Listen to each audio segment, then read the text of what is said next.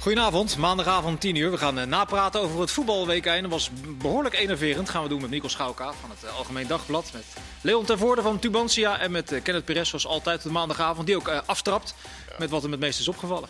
Dat was eigenlijk een interview met de vorige bondscoach Koeman in, in jouw krant, Mikos. En daar viel mij twee dingen op. de eerste was dat hij het opnam voor Frank de Boer. Zeg maar van nou, hij moest zijn eigen lijn volgen en hij vindt het onzin dat het de lijn Ronald Koeman. En wat hij ook zegt van, uh, nou ja, iedereen, uh, elke situatie is anders voor, voor een coach. Dus je kan nooit dezelfde zijn. Dat vond ik heel prettig dat hij dat, dat zei. Want hij had natuurlijk ook kunnen, nou, het is lekker dat ze elke keer over mij praat.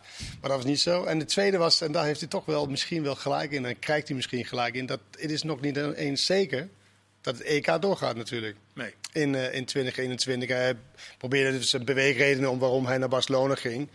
Ja, EK is ook, EK is ook op uh, losse schroeven. En uh, ik kan me niet. Kan je ooit voorstellen dat het in zoveel landen over acht maanden, of hoe lang is het? Ja, acht maanden, wordt gespeeld? Dat is toch bijna niet te voorstellen als je de situatie in de wereld nu bekijkt.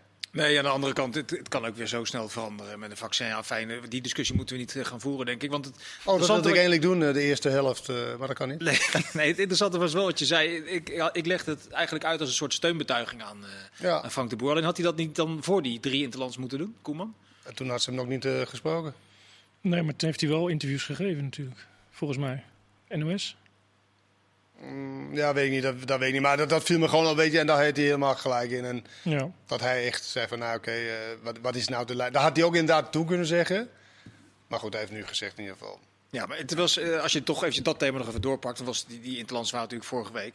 Uh, het was natuurlijk waanzinnig snel omgeslagen de hele de situatie hoe tegen Frank de Boer wordt aangekeken? Nou, ik moet zeggen, het, was, het, het getuigde wel van, van lef en van durf hoe hij tegen Italië speelde. Want als het niet goed was gegaan, was nou, dan had je ze...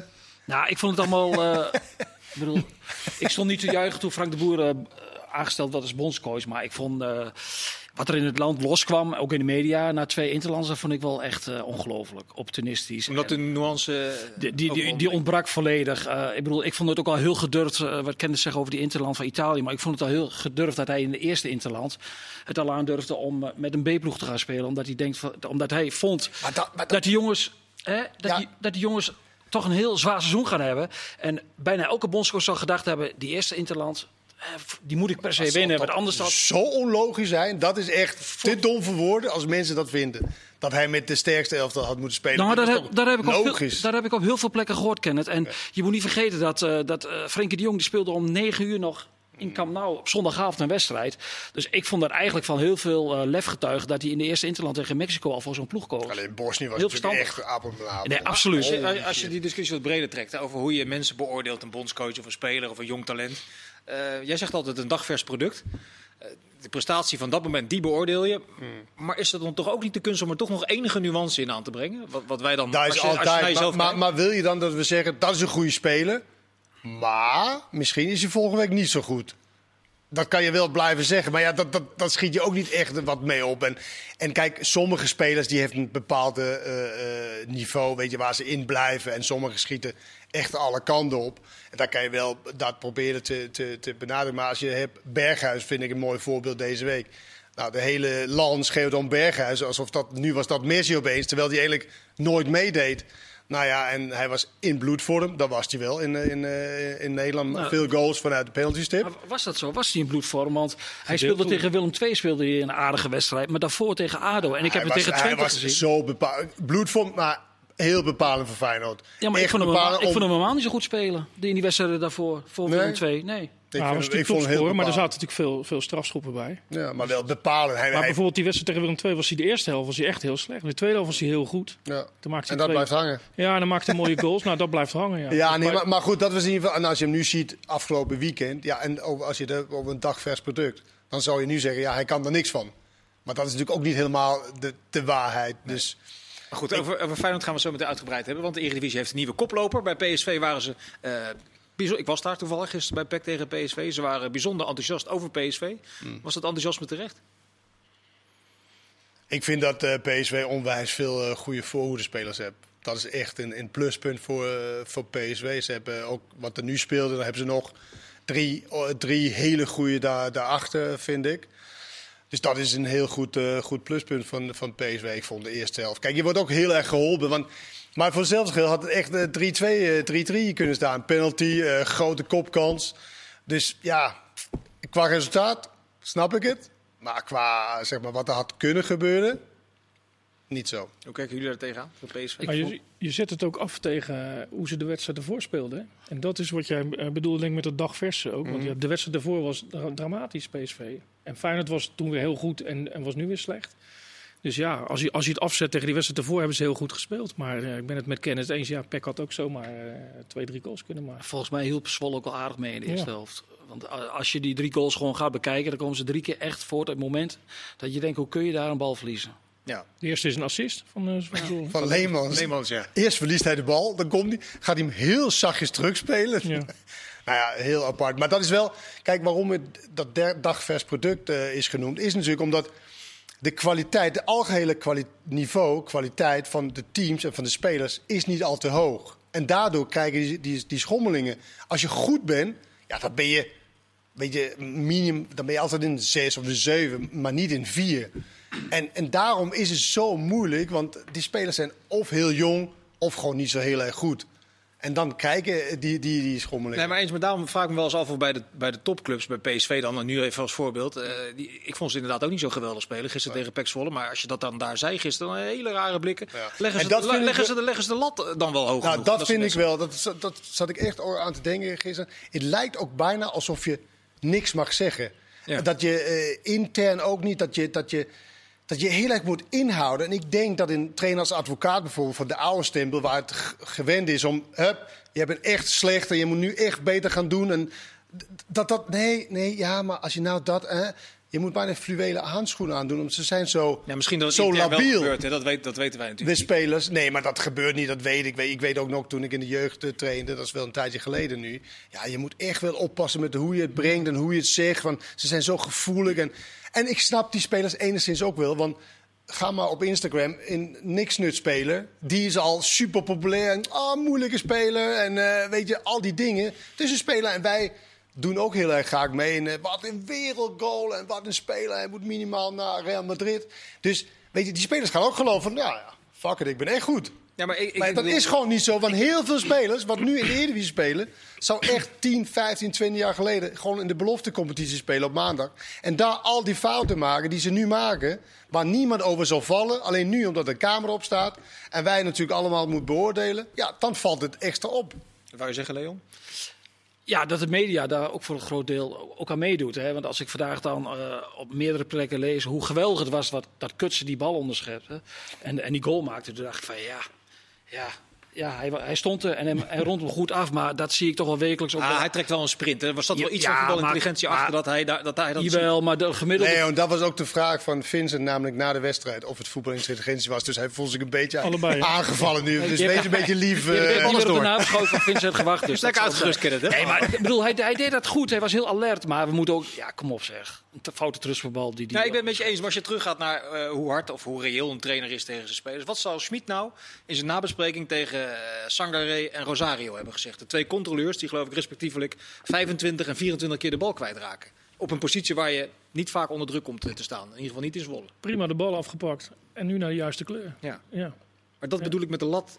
Maar als ze, het dus, als ze het dus in de media zeggen, want jij, jij noemde net advocaat, die heeft natuurlijk over Bozeniek wel eens wat gezegd. Maar daar was in de, in de praatprogramma's was er ook vaak discussie over, ah, dat moet hij niet doen en dan wordt die jongen niet beter. Ik, was juist echt een van, een van degenen die in ieder geval heel prettig vond. En ook Ja. over de jeugdspelers. Ja, laten we daarmee stoppen. Ze zijn gewoon niet goed genoeg. Ja. En als je dat zegt, dan... Oh, weet je wel. En ja, Maar ik hij hoorde van ziet het. Hij is te zeggen, Sorry? ik hoorde van Basten is te zeggen, die jongen mag helemaal niet in de Kuip spelen. Ik denk, ja, als, de- een van de grootste ooit hè, Ja. op die positie.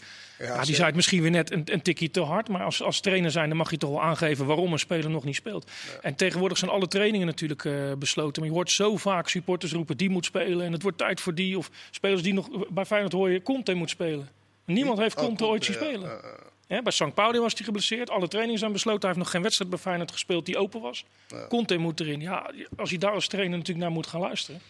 Dan wordt het allemaal wel heel Maar opportunistisch. dat is natuurlijk altijd als het, als het minder gaat of slecht gaat, dan de spelers die niet spelen. Ja. Ik weet niet of je volgt spelers die gebaseerd zijn.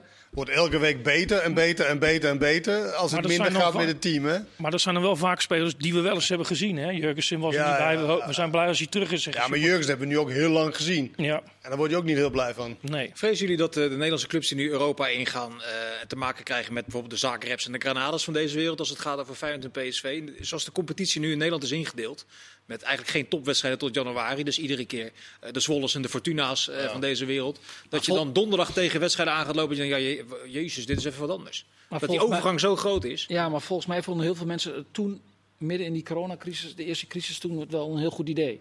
Het is ook een goed idee. Om, om het te doen. Het is ook dus een ja, daar- publiek. overal kleeft een nadeel aan. En dit is misschien een nadeel. Maar ja, op dat moment, toen het programma bekend werd gemaakt, snapte ik het wel. Ja. Ik vind dat een minder nadeel dan, dan dat het publiek eventueel bij kan zijn bij de, bij de topwedstrijden.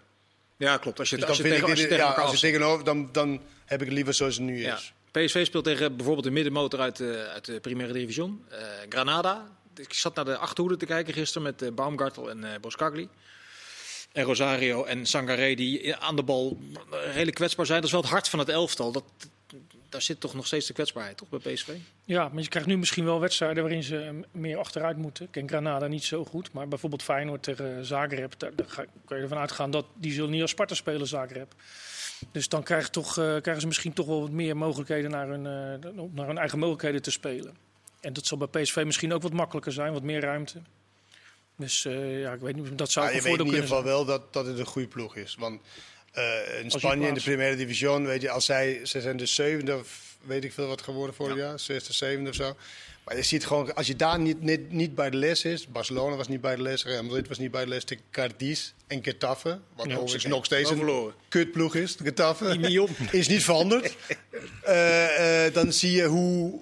Weet je, ze hebben altijd twee of drie hele goede spelers. Ja. Of je nou Granada bent, of je bent. weet ik veel hoe ze allemaal heten.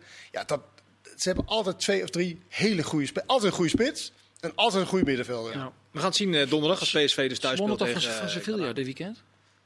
1-0. Oeh, dat weet ik even niet uit. Ja, mijn 1-0. hoofd. Ja, ja, ja oké. We gaan we zien donderdag. Eh, dat, zondag was PSV ineens de nieuwe koploper. Zaterdag, dan kijk ik even naar jou Leon, was FC Twente dat. Ehm, een week of vijf voordat de competitie begon, hebben wij ook wel eens gesproken. En dachten van nou, dat Twente, die hadden er geloof ik elf toen. Moesten nog een hele selectie samenstellen. En wat is nou de belangrijkste reden dat dat ineens is eh, gaan lopen? Dat het klikt daar. Rustig blijven, hè?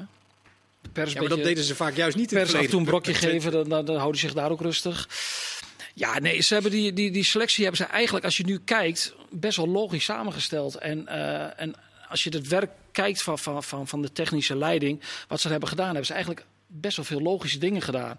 En dan denk je soms ook wel, is het allemaal wel zo moeilijk? Hè? Dat is heel makkelijk gezegd nu. Maar ze hebben gewoon eh, best wel slim, slimme spelers gehaald en, en, en goede spelers gehaald. Waardoor er nu een selectie staat waarvan ik denk van, nou, Ja, want oorspronkelijk wilden ze de ingewikkelde route bewandelen met een, met een Duitse trainer met een moeilijk systeem. En zo zie je ook maar dat, dat eh, heel veel dingen in voetbal komen ook, tot, eh, komen ook met toeval tot stand. Hè? Ik bedoel, eh, eh, eh, Paul van, van der Kraan die moest een, hè, die had, eh, had Ted Verleeuwen eruit gegooid. Die moest dus leveren met een, te- met een technisch directeur. Die heeft Stad en Land heeft hij, eh, heeft hij afgebeld. Die kwam zelfs uit nog bij een collega van jullie hè, hier, Zeker. om die eh, te benaderen. Dus dat, schoot alle kanten op. En uiteindelijk, eh, hij had gezegd van op die datum moet er eentje zijn. Toen keek hij nog eens een keer zijn telefoonboekje. En toen zag hij daar de naam van Jan Strooijen staan, een oude bekende van Vitesse. En die heeft hij toen gebeld. En dat blijkt dus achteraf een, ja, een gouden zet te geweest te zijn. Vooralsnog. Vooralsnog. Hè, als je kijkt naar de huidige selectie en huidige prestaties. Vijf wedstrijden onderweg. Dus allemaal een beetje eh, op de rem Vorig gaan jaar ook. 60 Vorig jaar 12, stond hè? ze- Ja. Maar, maar, maar er is, maar er is eh, ro- rond die club, en dat is al heel wat, bij, bij, bij Twente, Twente van de laatste jaren, is het heel rustig. En zijn de supporters hebben een heel goed gevoel hier- bij wat er tot dusver gebeurd is. Ja. Ik was wel voorstander van dat ze iets anders gingen doen, iets vernieuwend. En eindelijk zijn ze met de, met de ja, Old Boys Network gekomen. Eigenlijk Jan Streuer, Ron Jans. Nou, hoe herkenbaar eh, wil je het hebben? Alleen ja, eh, dat, het gaat hartstikke goed op dit moment. En dat is ook natuurlijk eh, wat... Ja, maar heb je er vertrouwen dat dat ook op een wat langere termijn met, dit, met deze selectie goed blijft? Maar, wat- maar, maar wat verwacht je van Twente? Dat ze vijfde wordt of tiende? Nou ja, ik heb toevallig van, van Twente, op- met uitzondering van die wedstrijd tegen Emmen, heb ik al die wedstrijden gezien. En ik vind wel dat die, de Oosterwolders en de Roemeratus niet alleen jong en talentvol zijn, Want daar moet je altijd voorzichtig mee zijn, ben ik heel met je eens. Maar met name die Roemerato op het middenveld. Ja, is een goede speler. Voetbalt alsof hij al 300 wedstrijden in de Eredivisie En die dat dan dat is ook zijn gevonden. valkuil soms, hè? Dat hij het allemaal Iets lichtzinnig. Ja, dat, is- dat, hoort, dat hoort een beetje bij en dat zit in hem. Daar moet hij nog wel stappen in maken. Maar het is, Ik weet niet trouwens wie die heeft om zijn bovenbenen te trainen, maar dat is niet normaal. die zien er aardig uit, hè? En dan Maar- rolt, maar dan ik- rolt hij zijn broekje nog een beetje op. hè? Dat, dat zou ik ook valt in staat met wat voor verwachtingen heb je. En heel vaak bij Twente, bij zulke volksclubs, dan is de verwachting eigenlijk altijd te hoog gespannen van het publiek. Van, nou, we moeten dit, we moeten zus. En dat correspondeert niet altijd met de kwaliteit op het veld. Dus Ja. als je zegt, oké, als, als Twente tiende kan worden, nou ja, dan kan je het ook rustig zeggen van, nou ja, oké. Dan kun je Ja, een keer kijk- een wedstrijd verliezen, een keer een wedstrijd eh, winnen. Maar, dat- als je zegt, ze moeten vierde of vijfde worden, ja, dan is het een ander verhaal. Dat verwachtingspatroon daar was echt al wel bijgesteld eh, bij de achterban. Die hadden zoiets van. eh, laten we in godsnaam dit seizoen de snel, eh, snel veilig zijn. En laten we in godsnaam een keer een leuke wedstrijd zien. Want dat is al heel lang geleden dat ze dat gezien hebben in- de Ja, Grolsvesten. dat is al gelukt, dat veilig spelen uiteraard nog niet. Die twee die op de flanken staan, en Menig en Tjerni, spelen die nu een beetje boven hun eh, niveau? Nou, nee, daar geloof ik nooit in boven het niveau. Want als je dat eh, niveau haalt, dan blijkt Daar geloof je niet in? Dan heb je, nou, dan, dan heb je dat in je om een bepaald niveau aan te raken. En dan kun je de, de, de, de- dat soort spelers houden dat vaak niet vol. Over een lange termijn. Daarom, daarom zijn het geen toppers. Of zijn het middenmoders of subtoppers. Maar boven, boven een niveau, nou, nee, dat vind ik niet. Je ziet bij menig zie je in de wedstrijd de gekste dingen. Die, die, die geeft een geweldig hakje bij die ene goal. Ja. Maar die heeft ook heel vaak slordig balverlies. En dat past ook een beetje bij hem. En Czerny, ja, dat is een hele gevoelige jongen. Die is vorig jaar, en dat, van de afstand vond ik het een beetje merkwaardig... dat hij na drie wedstrijden daar al geslachtofferd werd... en eigenlijk nooit meer in de basis is gekomen bij Utrecht. dat. En die jongen die heeft heel veel vertrouwen nodig. En, en dat heeft hij bij Utrecht nooit gevoeld. En vanaf, de dag, vanaf dag één, eh, Ron Jans is er natuurlijk wel eh, echt een people manager in. En, en, en teambuilder. Die heeft hem dat vertrouwen gegeven. En ja, dat, dat, dan, dan kun je zien dat die jongen, als hij een goede gevoel heeft, heel goed kan voetballen. Ja. Het ziet er goed uit bij eh, Twente. Is dat in financieel opzicht trouwens ook zo? Want je hebt die, die, scenario's die je moest in de, eh, in, eh, inbrengen bij de KNVB als het gaat over het spelen met publiek. Eh, vanaf wanneer spelen met publiek, et cetera. Eh, nou, het ziet er nou uit dat er tot en met de kerst misschien wel niet met publiek gespeeld eh, gaat worden. Kan Twente dat, eh, dat, dat leiden? Ja, dat kunnen ze dragen. Eh, Ze hebben het, voor het komende seizoen, het afgelopen seizoen, hadden ze zelfs winst gemaakt. Hè. Nou, dat kennen we helemaal niet meer, dat gevoel in Enschede. Dat ze daar geen rode cijfers schreven. Maar ze hebben nu twee scenario's hebben ze berekend voor het komende seizoen. Eentje met 8000 eh, toeschouwers hè, vanaf een bepaald moment. En eentje het hele seizoen zonder toeschouwers. En in het ene scenario, ja, hou je vast, komen ze uit op, op, op een tekort van 6 miljoen. En in het andere scenario, heel seizoen zonder publiek, 8 miljoen. Maar ze hebben eh, ons verzekerd hè, in een persbijeenkomst dat ze dat kunnen dragen. Mag ik wat vragen, eh, Ja. Leon, daarover? Want eh, er zijn- ik had er 24.000 mensen in. 30. Oh, 30 ondertussen, oké. Zijn dat seizoenkaarthouders en zijn ze Ze- allemaal verkocht? Ze hebben 20.000 eh, seizoenkaarten verkocht. Oké, maar dan heb je dat die inkomsten toch wel? Of heb je dan over, je hebt het over een hamburger en eh, wat te drinken? Nou, kijk, die, heb je het over die inkomsten en van de sponsor eh, Twente- lounges of zo? Twente, Twente gaat uit van een. eh, die hebben een eh, omzet. Op, uit, ze hebben het stadion eigen beheer. Dat is natuurlijk nu is dat een last, hè, omdat je geen inkomsten hebt. Dat halen ze per jaar halen ze 6 miljoen uit. Er wordt nergens zoveel bier gedronken als, eh, als in Grolsvesten. Eh daar, eh, NAC is een hele goede tweede, maar Twente staat op de eerste plaats. Ze heeft allerlei dus meer de consument, want die 20.000 is betaald. Ja, maar die hebben dan wel. eh, er zitten wel restricties in. Ja. Dus volgend jaar moeten ze wel een bepaald eh, publiek wat gekozen heeft voor, hè, voor een, eh, te goed, zeg maar. Die moeten ze dan wel terug gaan betalen. Gedeeld. ja, maar, maar, Maar het grote deel van de supporters. als je de Twente supporters kent, dan laat ze het allemaal Nou ja, wel je- zitten en laat ze het bij de club. eh, De meerderheid wel. Je, ik bedoel, dat, dat, Maar dat zit, maar de- dat de zit wel goed. Alleen, eigenlijk voor ze dat- lopen wel 6 miljoen aan, aan, aan horeca-inkomsten. Oké, dat. En Goed, dat, dat, is dat natuurlijk... gaat voorlopig nog eh, goed. Ja, maar ze hebben, ze hebben eh, van de Kraan heeft gezegd... deze club bestaat op 30 juni absoluut nog, welk scenario er ook komt. En dat betekent ook met 30 juni dat we ook voor de toekomst... dat Twente gewoon wel... eh, Er zijn wel niet- veel gehuurde spelers, hè? Ja, dat, dat klopt, Mikos. Maar als je kijkt naar de ploeg op dit moment... dan, eh, dan staan er gewoon vijf jongens in uit de eigen opleiding... die, die zelf opgeleid zijn. Ik denk niet dat veel clubs in Nederland het na kunnen vertellen. Nee. Nee. En, van, van die negen huurlingen spelen er op dit moment drie. Kijk, en, en Twente heeft eh, gekozen voor... eh, eh, we willen niet meer in de problemen komen. We moeten kiezen voor kwaliteit. Dus hebben ze daarvoor gekozen. Maar zijn als je, drie voorste dus. Eh, nee, want men- die- menig zijn onder contract. Cherny. Ook, ja, en, eh, en die rechtsback van. Benfica, toch? En, ja, maar daar hebben ze een optie op die betaalbaar is voor Twente. Dus dat ziet er voor de toekomst ook wel goed uit. Want dat is een goede speler. Oké, we willen zo meteen in deel 2 uitgebreid over Ajax en Feyenoord eh, gaan praten. Even AZ nog even aanstippen. Ik hoorde gisteren een interessante discussie in, eh, bij jullie. Eh, dit was het weekend. Dat ging over of je AZ nou al als topclub moet beoordelen, ja of nee. Ja. En toen zei Ronald de Boer zei in een bijzinnetje, ja, maar als je, eh, dan moet je over 10 tot 15 jaar moeten ze tegen de top 3 eh, aanhikken. Nou, toen ben ik die eindklassering eens naast elkaar eh, gaan leggen. Ehm, AZ eh, eindigt gemiddeld als de nummer 4,5 op de ranglijst. En Feyenoord als de nummer 3,8. Dus daar niet, zit niet zo gek veel verschil in. Als je, Maar- als je maar het beoordeelt... historie. Ja, maar wacht even. Dat, dat wil ik zeggen. Als je teruggaat naar het jaar 2008, 2009, dat ze kampioen werden, dus de laatste 12 jaar, zit daar eigenlijk bijna geen, eh, geen verschil in. Ter vergelijking, eh, Utrecht en Vitesse, heb ik ook even opgezocht, die eindigen gemiddeld op plaats 8. Dus daar zit dan wel een enorm eh, verschil in. Waar ik naartoe wilde, eh, waarom wordt AZ desondanks eh, nog steeds niet... eh, eh, wordt het daar niet zo gevoeld als je na vier wedstrijden vier punten hebt en de meest gekke dingen gebeuren als het gaat om voorsprongen weer weggeven? Terwijl ze dat juist wilden, hè?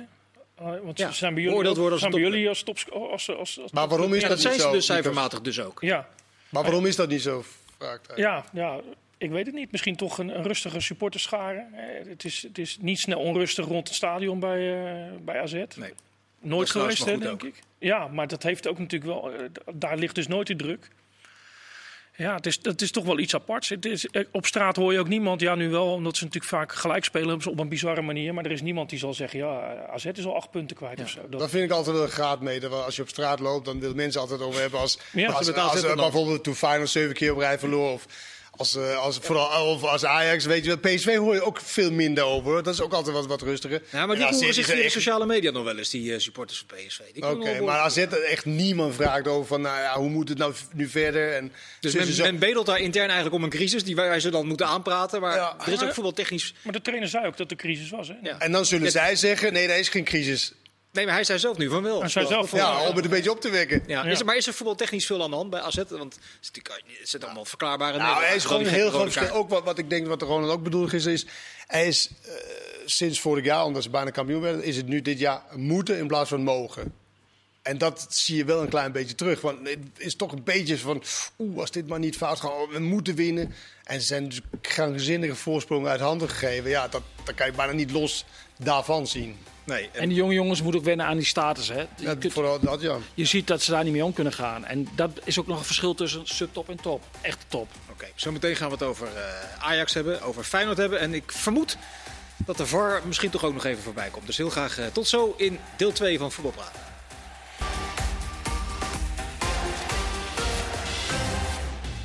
We gaan beginnen aan eh, deel 2 van Voetbalpraat. Gaan we het hebben over eh, Ajax en Feyenoord. Uitgebreid in het tweede gedeelte. Ajax won met eh, 5-1 van Heerenveen.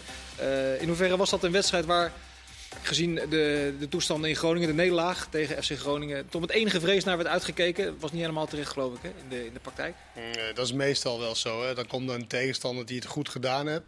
En dan, nou, dan wordt Ajax toch enigszins wakker. En dan eh, ook met met, met een goede opstelling, vond ik. Met, met goede... Ja, zat, zat in. Wie, eh, sorry, wie had de goede opstelling? Heerenveen of Ajax? Eh, Ajax. eh Heerenveen probeerde met, natuurlijk met vijf, vijf verdedigers het, eh, te onderregelen. Wat meerdere ploegen deden dit weekend. Wat je ook wil, dan zie je bij Nederland zelf dan. Nou, dan zie je het ook bij, bij, bij Nederlandse clubs. En ja, dan wordt dat gekopieerd. En dan kijken we of we dat moeilijk kan maken. Nou, Sparta lukt het heel goed bij Feyenoord. Heerenveen lukt het totaal niet. Want en Joey Veerman bijvoorbeeld had onwijs veel balverlies gisteren. Alleen hij kon ook nooit de bal kwijt. Want er was niemand om de bal eh, op kwijt te kunnen. En wat ze natuurlijk eh, veel hebben gespeeld, dat is een de lange bal op Veerman. Alleen Veerman was natuurlijk niet meer daar, hij was aan het verdedigen. En ik vond dat Ajax eh, gisteren heel, met veel snelheid voetbalde. Het ging snel. Het ging echt van de, en dan ook nog naar de goede kleur. Dus dat was. en toen, ik weet niet of jullie de eerste goal hebben gezien. Dat is Floranus, is een verdediger. Dus Tadis maakt een kap. En wat doet hij? Dit, doet een, dit doet een verdediger. Ja, en een stap schuin naar achter. Dat helpt ook niet. In verdedigen. Ja. Dat vond ik wel een heel opvallend eh, moment. Ik heb spijt van dat ik het niet liet zien gisteren. Maar dat, dat, ja. Dat is geen verdediger. Nee, dat vind ik ook niet. Dat zou ik kunnen doen als aanvaller. Zo van, oh. Maar niet als... Waren op voorhand de keuzes die Ten Hag maakte logisch om uh, Traoré in de spits te zetten en uh, Promes eruit te halen en Alvarez eruit te halen? Vonden jullie? Vind ik niet. Ik vind, want het vermoeden is dat Tadis in de spits gaat spelen uh, woensdag. Ja, dan zou ik hem nog een keer even... Want dit is toch wel een aantal maanden geleden dat hij in de spits heeft gespeeld. Ja. En eh, dat vind ik wel één, één, nadeel, of één ding van Ajax. Dat met zoveel geld dat ze niet een geschikte nummer 9 hebben kunnen vinden. Als ze vinden dat, dat Labiat niet goed genoeg is, uh, Ja, trouwens. maar ik vind ook die communicatie een beetje onduidelijk. Want Ten Hag zegt in het ene interview... ja, we zijn echt nadrukkelijk op zoek geweest naar een nummer 9. En in alle andere gesprekken zegt hij... ja, ik ben buitengewoon tevreden over wat ik... eh, Ja, dat eh, is hij, wel, hij, is wel, hij is wel heel erg beschermend voor zijn spelers. Want de spelers hebben het allemaal uitstekend gedaan. Dat ging over Promes en Alvarez. Die er toch uit gingen, maar die waren wel uitstekend geweest. Ja. Ja. Dus ja, ik, ik, dat, ik, ik, Maar dan ik kom je weer begrijp terug, het op nooit de, zo goed. dan kom je dat- weer terug op de lat hoog leggen. Is dat dan handig om dat op die manier Nou zo ja, ik, te ik, vind, je kan wel zeggen, nou, ik ben eigenlijk wel tevreden, maar nu zijn het de beurt aan andere spelers. Maar je hoeft niet per se uitstekend en dat soort superlatieven te zeggen. Terwijl iedereen heeft gezien tegen Groningen dat het verre van was. Maar wij dat zijn- je inderdaad 9 van de 22 laatste wedstrijden verloren hebt. Maar wij zijn er niet bij wat die trainers in de kleedkamer. Dat is waar, maar dan kunnen we deze programma's en alles Nee, dat- opdoeken dat- dat- dat als, dat maar als dat een reden is. Maar ik, ik- en bovendien zit er nog wat licht tussen natuurlijk. Tussen, Nee, eh, nee, absoluut, daar ben, daar ben ik helemaal met je eens. Dat, ik bedoel, als uh, uitstekend is. als hij zegt naar behoren, dat, dan wordt het anders. Dat ander.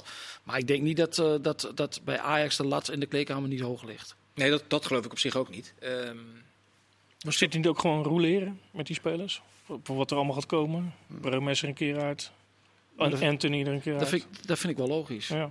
Maar je wil gewoon betere spelers opstellen. En die betere spelers stonden gisteren in het veld.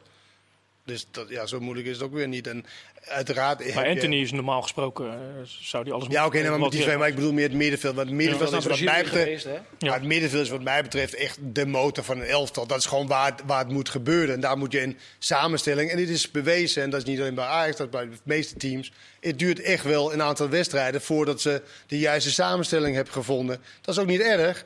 Maar je hoeft niet zo overdreven iemand eh, in de zon te zetten, vind ik. nee, is nu met, met Kudus op 10 en eh Gavenberg daar, eh, daarachter. Met Klaassen. met Klaassen daarnaast. Is daarmee ook het, het, middenveld voor, voor Liverpool op kaart gezet? Is dat, is dat logisch om het tegen Liverpool ook zo te doen? Nou ja, in die andere Champions League seizoenen is het wel zo gebleken dat hij vaak dan toch voor Martinez of voor Alvarez kiest. Omdat hij dan vindt, nou dat is meer zekerheid.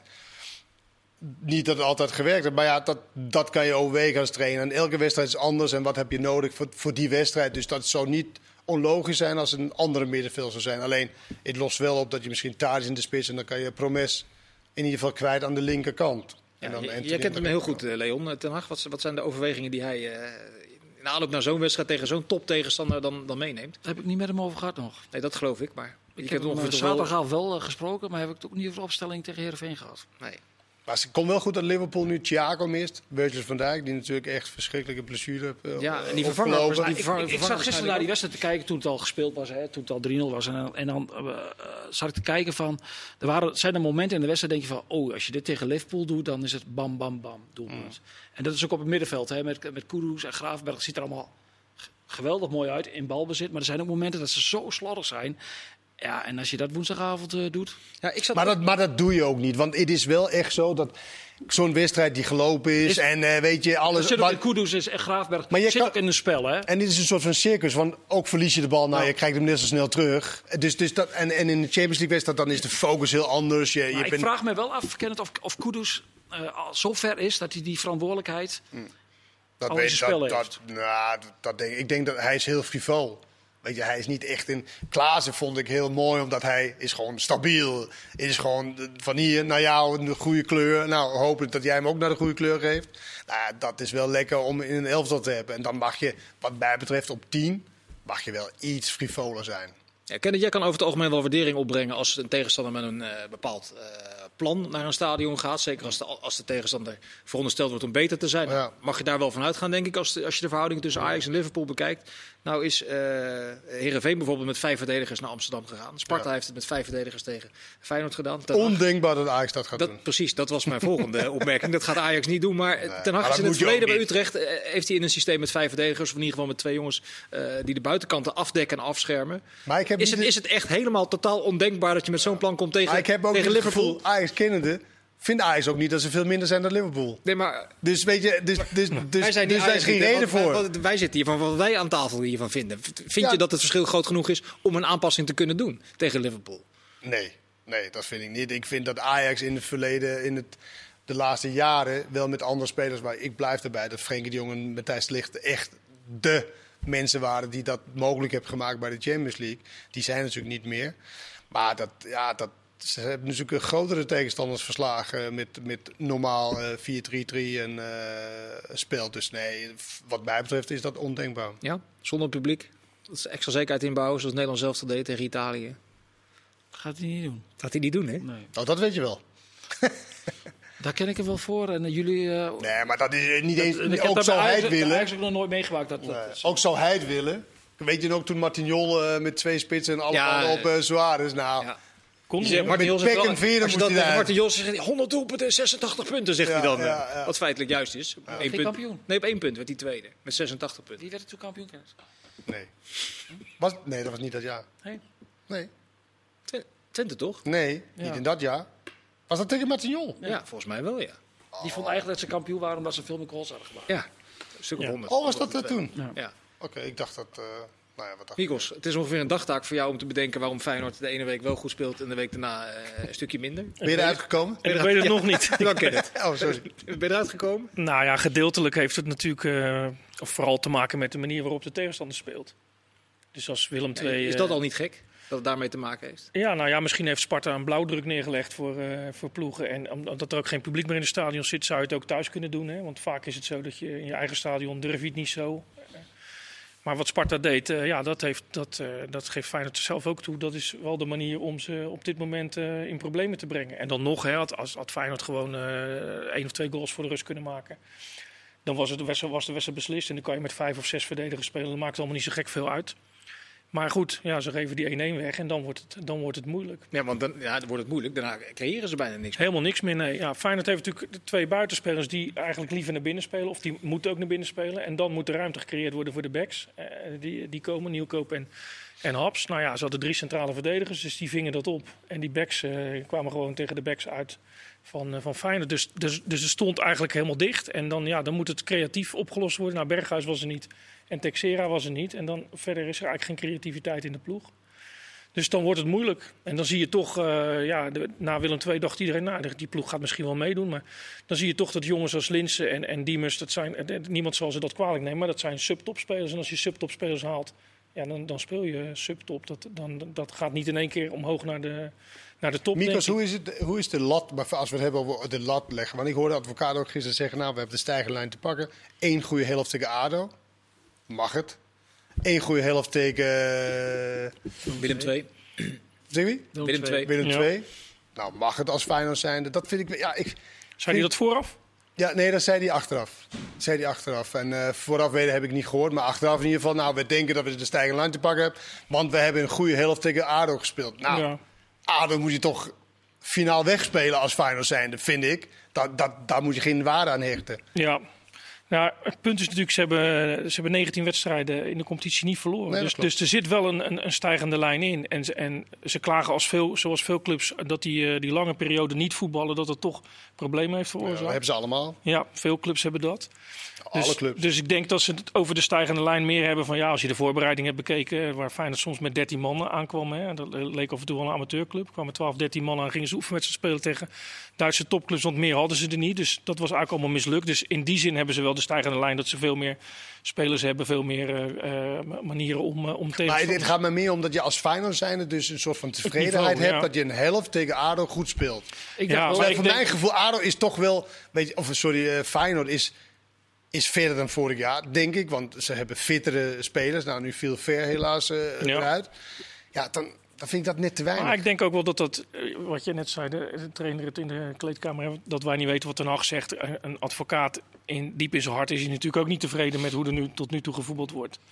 Maar goed, hij moet ermee verder en hij, hij weet toen- ook. Toen, toen Feyenoord eh, in de zomer eh eh, Diemers haalde, dacht ik wel van... Zo, dus dit is het niveau, het ambitieniveau van Feyenoord dit seizoen. Nou ja, kijk, ze hadden, ze hadden voordat die eh, coronacrisis kwam, hadden ze echt een, een plan liggen. De- niet des Feyenoords, hè, dan echt een plan om, eh, om, eh, om... Ja, nee, het is, ze hebben niet puur naar Studio Sport gekeken en gedacht... we gaan die halen. Dat lijkt het nu wel op, want het is, Diemers is natuurlijk een, eh, studio, Sport aankoop. Maar daarvoor hadden ze Kudus bijvoorbeeld op de, op de lijst. Hè. Arnezen kende hem goed. Maar ja, die bedragen dachten ze ook nog neer te kunnen leggen. Joey Veerman, dat soort spelers, hebben ze aan gedacht. Ejuke, hebben ze zelfs nog voor aangeklopt. Alleen ja, eh, plots was het niet meer eh, de 9 miljoen wat ze voor spelers neer konden leggen, maar was dat helemaal verdwenen. En toen hebben ze er bij Diemers aangeklopt. Nou, daar was Arnezen niet zo van gecharmeerd van dat soort, van dat soort aankopen. Maar ja, eh, het was beter eh, iets dan niets, werd het toch. En, en het zijn natuurlijk wel voor de Eredivisie wel spelers in een druk programma die je kan inzetten dat het niveau niet eh, keldert. Maar je wordt er geen kampioen mee, denk ik. Nee, ja, dat, dat denk ik dat ze dat in de Kuip ook wel beseffen. En, en, en dat is natuurlijk een beetje het probleem met die reeks die ze hebben neergezet. En vorig jaar natuurlijk dicht bij, de, bij het kampioenschap waren voor het gevoel. Zes punten achter, maar wel een uh, inhaalrace. Dat het publiek misschien wel denkt van, nou ja, en jij zegt net ook, ze zijn wat verder dan vorig seizoen. Ja, dat is, dat is denk ik toch nog de vraag. Dus het publiek heeft die lat wel zo hoog gelegd. Maar ik denk dat Feyenoord intern ook wel weet, als Ajax een normaal seizoen draait... als PSV met, deze, met al deze aankopen, als die zich gewoon normaal uh, presenteren. En AZ, dan wordt het toch gewoon uh, moeilijk om, om bij de top 3 te eindigen. En nu hebben ze bij AZ dan een gaatje geslagen. En PSV was, was matig begonnen. En iedereen riep natuurlijk nadat Ajax bij Groningen verloor van nou, daar zit misschien wat in. Maar als je dit weekend Ajax ziet spelen en je ziet Feyenoord spelen, dan kan je onmogelijk die ploeg. En volgende weekend kan het weer anders zijn. Dat kan, dat en wat kan bedoel je trouwens ja. met studie sportplan of scouting? Nou ja, omdat we in het verleden Feyenoord natuurlijk, uh, we hebben het vaak over gehad. Uh, Toen ze vijf prijzen wonnen in vier jaar. Ja, maar dat waren toch natuurlijk vaak, dat waren toch vaak natuurlijk de, de studie sport aankopen. Ja. Ja. ja maar weet je, ja, misschien, moeten ze da die... misschien moeten ze daar weer naar terug. Nou ja, dus ze hebben het nu gedaan. jij telt die Supercup er natuurlijk allemaal bij. Maar goed, heeft, dat heeft prijs opgeleverd. Maar dat waren natuurlijk wel de aankopen waarvan ja, niemand in, in Nederland dacht van... Supercup is toch wel een prijs voor Feyenoord, toch? Ja, voor iedereen toch? Ja, nee, oké. Okay. Waarom, ja, noem, je je, je beleid, zo, waarom noem je dan zo specifiek? Nou ja, je kan je beleid natuurlijk niet op een supercup af, afstemmen. Hè, dat je nou, dan ben je in ieder geval, heb je in ieder geval de beker of uh, kampioen geworden. Ja, ja, dat klopt. Maar het gaat natuurlijk om... Anders ja, mag je de supercup niet, het gaat natuurlijk spelen. om, Nee, dat klopt. Maar het gaat natuurlijk om, om over de lange termijn gaat het... Wat is er? ja. Nou, we komen bijna op Martin Vergeel, denk ik. Nee, nee. Maar ja, je komt bij jongens als Amrabat, Ayoub. Dat was, dat, is, dat was het achterland van Feyenoord. En dat heeft niet altijd uh, goed uitgepakt. Uh, Larsson, Larsson deed het goed bij, bij uh, Heerenveen. Dan weet je, ja, die zat drie keer in de samenvatting. En, en we halen hem. En bij Heerenveen zeiden ze, ja, die, die andere zes keer dat hij niet in de samenvatting zat... Dat was wel dat hij, dat hij totaal niet goed speelde. Maar Feyenoord haalt dat zijn spelers weg. Blijft lastig, hè? Dat, dat, nou, de enige die daar eigenlijk uh, uitsprong was Jurgensen.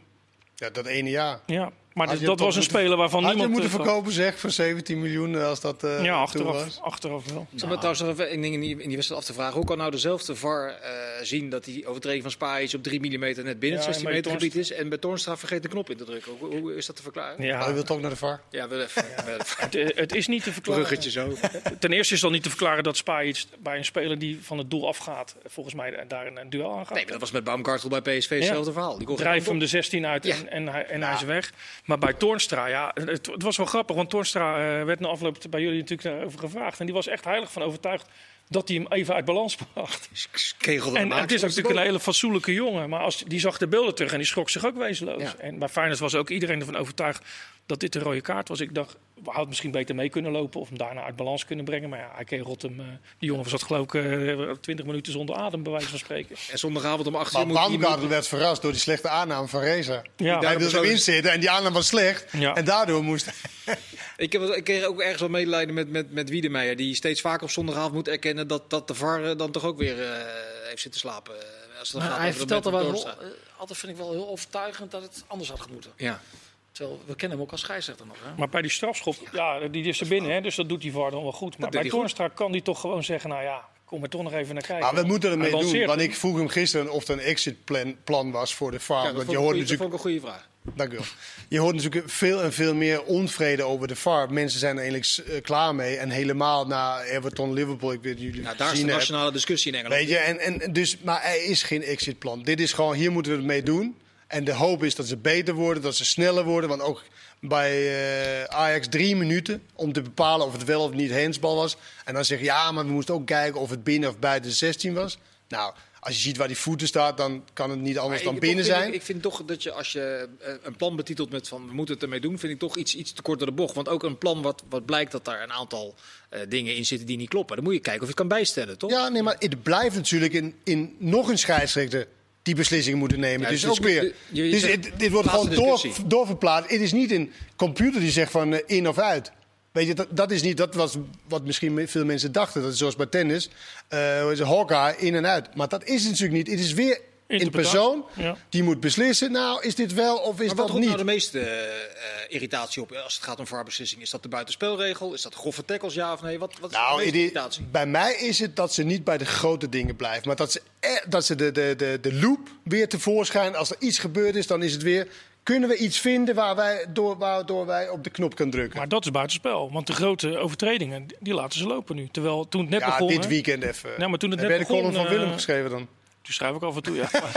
nee, maar is in het begin, van het, toen de VAR net was... Hè, dan was het toch inderdaad zo dat sommige spelers wisten zelf niet eens... dat ze op een voet van een tegenstander hadden gestaan. Ik had, en die ik konden er dan af. toen in, in, eh, na het weekend dat er drie werden vrijgesproken door die spelers, dat ze sindsdien wel een beetje zijn weggebleven bij die, die hele kinderachtige dingen de laatste paar weken. Dat gaat natuurlijk alweer veranderen. Ja, maar, daar, maar daarmee, daarmee hier sla je wel de spijker op de kop. Hoe bestaat het nou Dat een VAR zo'n... ja, graag gedaan. Dat een VAR er niet in slaagt om eh, inlevingsvermogen te tonen. Bijvoorbeeld bij dat, bij dat moment van Alvarez die nog ergens probeert om zijn voet neer te zetten. En zo'n tackle van Toornstra. Wat overigens inderdaad een keurige beschaafde jongen is, maar is niet zo relevant. Nee. Dat, dat je dat dus niet eh Want dat inlevingsvermogen... wat hij nu net zegt, denk Ja, dat, dat, dat zei ik. Daarom slaat hij ook een spijker op de kop. Oh, oké, je Ja. wilt het weer... ah, oké. Eh, misschien moeten wij even... Het even beamen. Ja, Ja, nou, heel goed, Leon. Ja. dank je. Maar ehm, even terug naar die VAR. Is het het idee om eh, dat, eh, als je het wil aanscherpen, om dat hele uh, buitenspelgedoe, om dat terug te geven aan de assistent scheidsrechter? Om dus daar niet meer met lijnen en mouwtjes van shirtjes. eh dat Maar bij, maar bij, bij Liverpool zag ik ook gewoon niet... eh, Nee, maar niemand. Nee. dat zag helemaal niemand. Nee, maar ik, ik- je- ze, ze hebben die lijntjes, zie je soms nog dat, dat, dat het linker teennagel, dat die buiten spel staat. Maar dit, dit, dit Maar we hebben natuurlijk het zelf gehad net met, met Twente, eh, Groningen. eh, Groningen. En dat duurde zo lang en dat was eh, weet je, de, de omgekeerde, om, omgekeerde eigenlijk. Maar in dit geval, ja, maar daar hebben ze ook niet die marge zoals in Nederland met die 10 Nee. centimeter. Ja, het was... Ja, maar daar doen ze, nemen ze de verkeerde beslissing sneller. Ja, dan zijn ze wel sneller daarin, ja. Ja, maar ze vergeten, Maar ook, ik- ze vergeten ik- ook wel eens een beslissing te Ik nemen. vraag me ook even, ik zou echt graag diep in de hart van de scheidsrechter willen kijken van... Vinden jullie dit nou echt in verbetering? Vinden jullie dit nou wel leuker geworden? Vinden jullie het eerlijker geworden? Nou, dat zou ik niet. echt graag willen weten. Maar dat vinden ze niet, nee. nee, Dat maar, zeggen ze ook, hè, ja. ja, zeggen ze dat? Ja, Ja. Niet, niet, niet voor de camera, maar of de, of de record zeggen ze dat Maar al. ook met die hensballen, ja. Ze, ze geven soms met pijn in hun hart een strafschop tegenwoordig natuurlijk. Maar ook hier, gaat het om, ook hier gaat het om inlevingsvermogen. Die hensregel is voor echt niemand meer te begrijpen. Nee. Je zag Kuipers inderdaad richting die monitor shocken bij die hensbal van ja. En denken van ja, maar op basis van mijn autoriteit had iedereen deze beslissing geaccepteerd. Ja. Maar nu moet hij door zo'n eh, door zo'n student... eh, Na drie, na drie minuten. Na drie minuten was het. En ze zitten maar en ze zitten maar. En Ja. Ja, het, is niet, eh, het, het heeft het niet leuker gemaakt. Echt niet. En, en ik vraag me ook af of het echt eerlijker is Hier is gemaakt. niet voor bedoeld, toch? Nee, dit is niet. Het is eigenlijk wat, wat heel veel mensen ook zeggen: is dat je als je in een beetje iemand die er een beetje verstand van hebt, je zit in scherm neer, dan kan je het ook zo even 1, 2, 3 zeggen van: hé, hey, Kuipers, eh, dit of Ja, zo. onze Dan collega- hoef je niet al deze mensen op te leiden en miljoenen hierin te stoppen, want ik neem aan dat het heel veel geld kost. Maar de voorstanders waren toch... Dat ging om dat Thierry Henry moment tegen Zeker. Dat is het Daar dat, iedereen... maar maar iedereen dat, is natuurlijk zo. en dat haal je er wel uit, maar dit, ja... Dit is zo uitgebreid geworden. Echt wat ik zeg, het is echt loop, eh, Ja. loopwerk. Is En je ziet zaterdag een fantastische wedstrijd, hè? Everton tegen Liverpool. Ja, smiddags was het. Huh? Ja, Zaterdagmiddag. zaterdag. Zaterdag, zaterdag, ja. En, en, en, eh, en vervol- en vervolgens eh, verbouw je bij je aan het huis eh, eh, om, om, de, om Nou, het laatste dat, moment. dat net niet. Nee, maar ik, liefhebber. ik snap, wel, ik snap En- wat je bedoelt. Je zit zo te genieten van een partij. En Ja. Zo om zeep geholpen door, eh, ja, door iemand die er gewoon echt Ik was alleen thuis, dus... En, en de bedoeling is natuurlijk dat het, het- dit- Kijk, de consument is de baas. Dat is de toeschouwers. En als zij er op een gegeven moment niet meer pruimen. Ja, dan heb je echt je doel voorbijgeschoten. En dan, ja, dan wordt het niet leuk. Maar de, En- de mening van de consument wordt, wordt, hoe je het ook went of keert, toch wel door media vertaald. En als nou alle beschouwingen in Engeland gaan over de VAR... en dat, er, dat het verschrikkelijk is, dat het moet stoppen, dat geklooien met die lijntjes... Ja. en dat het toch maar doorgaat omdat het ooit bedacht is door iemand... die daar heel veel geld aan heeft uitgegeven, dat is, dat is toch behoorlijk vervelend. Dat is vervelend. Maar ja, het, het, het, het, gaat niet heel veel. Het gaat niet veranderen in ieder geval. Nee. Ik, Ik ik kun je heb, boos blijven, maar Ja, dat heeft niet zoveel ik- zin. ik heb- Nee, maar op een gegeven moment ben je, heb, ik weet niet Nou, hoe jullie wel. het- Ik- ik heb een met jaar- die hensballen. Ik heb helemaal geen zin om daarover te discussiëren. Nee. Ze doet maar. maar ik heb een jaar geleden of zo, toen, toen hadden ze bij Twente een keer een eh, presentatie eh, in Zeist gehad. En die, die, die, die mensen van Twente kwamen heel geshuffeld terug. Die, die hoorden alleen maar daar van die computernerds dat het geweldig ging. En dat het... eh, ja, ze zeiden wel, het voetbal is overgeleverd aan dat soort mensen. Ja. Ik wil één ding nog. Moet eh. Moet, eh, de, de tijd Vaart zit maken. er bijna op. Eh, Tanane, moet hij nog extra straf krijgen? Of is het twee keer geel, wedstrijdje schorsing? Nou, ik hoor nu mensen zeggen dat het heel eerlijk oké was wat hij gedaan heeft. Want de scheidsrechter had gezegd van, dat hij sneller de bal moet afspelen. Nou, dat... eh, dat Wat dat, op zich wel gek is, toch? Ja, gek, maar dat kan toch niet... Dat, dat maakt het toch niet die goed. moet, die Maakt moet- het niet goed. Ah, hij maar- moet gewoon die schorsing en dat is het. Hij heeft vandaag spijt getuigd. Nou, prima. Nou, nee, die moet wel een extra schorsing krijgen. Wel. Ja, ja, ja. Ook, ook hoe hij tegen die scheidsrechter zei van kom maar hier dan, zoiets op die manier. Nee, dat was tegen de, tegen de keeper. Ja, Nee, nee, nee, ook daarvoor tegen de scheidsrechter- de We hebben geen tijd meer om dat uit eh, te bouwen. Jammer. Dank voor het kijken. Tot volgende keer.